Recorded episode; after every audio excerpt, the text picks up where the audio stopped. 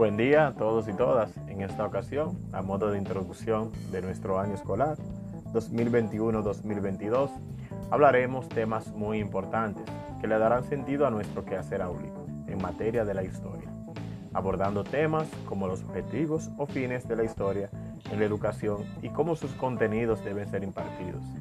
Para tales fines, David Hotel Sierra y quien les habla, Víctor Heredia, nos vamos a apoyar en tres preguntas fundamentales.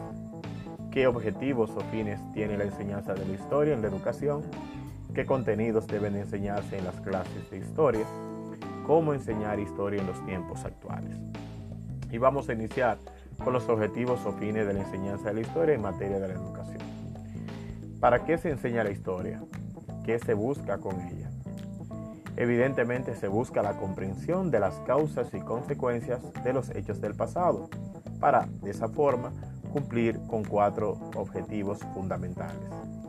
Facilitar que ustedes comprendan el presente, incentivar su capacidad crítica, contribuir a que desarrollen sus facultades intelectuales y por último ayudarle a adquirir sensibilidad social, estética, científica, etc. A partir de aquí, ¿qué contenidos entonces deberían de enseñarse en la clase de historia? Deberían de enseñarse básicamente el origen, la cultura y tradiciones del pueblo dentro de un contexto universal y regional, ya que no estamos solos. Y a partir de aquí, ustedes como estudiantes van a dar sentido a su alrededor, a su medio, a su entorno y van a empezar a ser promotores y protagonistas sirviendo como instrumentos fundamentales en el desarrollo de su comunidad. Por eso se hace mucho hincapié desde la realidad de lo que se enseñe en el aula.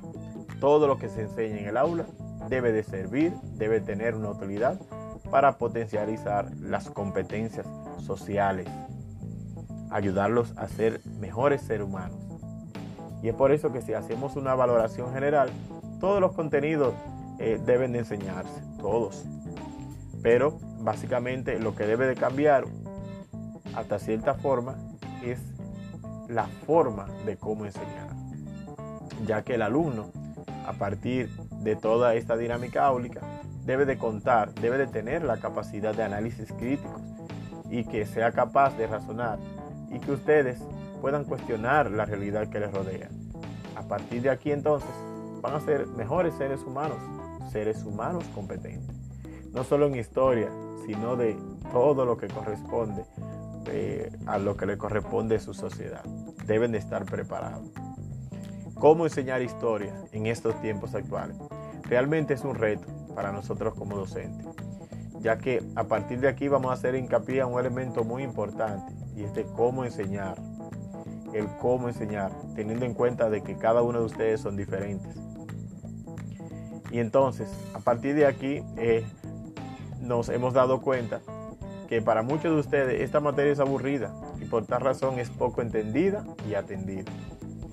Dentro y tomando en cuenta esta realidad, esto nos mueve a nosotros a que a buscar diferentes estrategias, diferentes formas para hacer que la historia sea eh, como base una materia competente, de que ustedes le puedan ver que es útil y que le puedan sacar su mayor provecho, sobre todo para desenvolverse en su vida diaria. Un error que normalmente cometemos como maestros del área es apelar a la memoria y no debe ser así, ya que de seguir haciéndolo vamos a estar estableciendo y haciendo lo mismo eh, que desde hace mucho tiempo hemos criticado, desde hace mucho tiempo, y que en ustedes impacta de manera negativa. Por lo tanto, a partir de aquí eh, se debe de trabajar la historia para que eh, ustedes puedan entender su realidad. Pero se debe de abordar la historia desde su realidad personal, sus experiencias, en las cosas que inciden en cada uno de ustedes, las cosas que les interesan. Porque normalmente las cosas que nos interesan es a lo que le hacemos caso. Por ejemplo, el uso del método retrospectivo, el cual se explica desde un orden cronológico los acontecimientos partiendo los eventos actuales, desde los eventos actuales. Recordando que lo vital del quehacer educativo histórico no recae en su importancia, en la importancia del evento, ni el personaje como tal, sino en la implicación, en la conexión con lo que está pasando actualmente. ¿Cuál es la valoración? A raíz de ahí, ¿cuál es el contexto? ¿Qué podemos tomar en cuenta a partir de aquí eh, para poder ser mejores, pero sobre todo para cambiar nuestra realidad? Por último, les recordamos que la historia debe darnos esas bases concretas para poder entender, para que ustedes puedan entender y manejar de manera correcta su presente y puedan ser sus protagonistas. Esperemos que toda esta información le haya sido de utilidad y que a partir de aquí podamos tener una bonita experiencia dentro de este nuevo año escolar. Pasen buen día, bendiciones.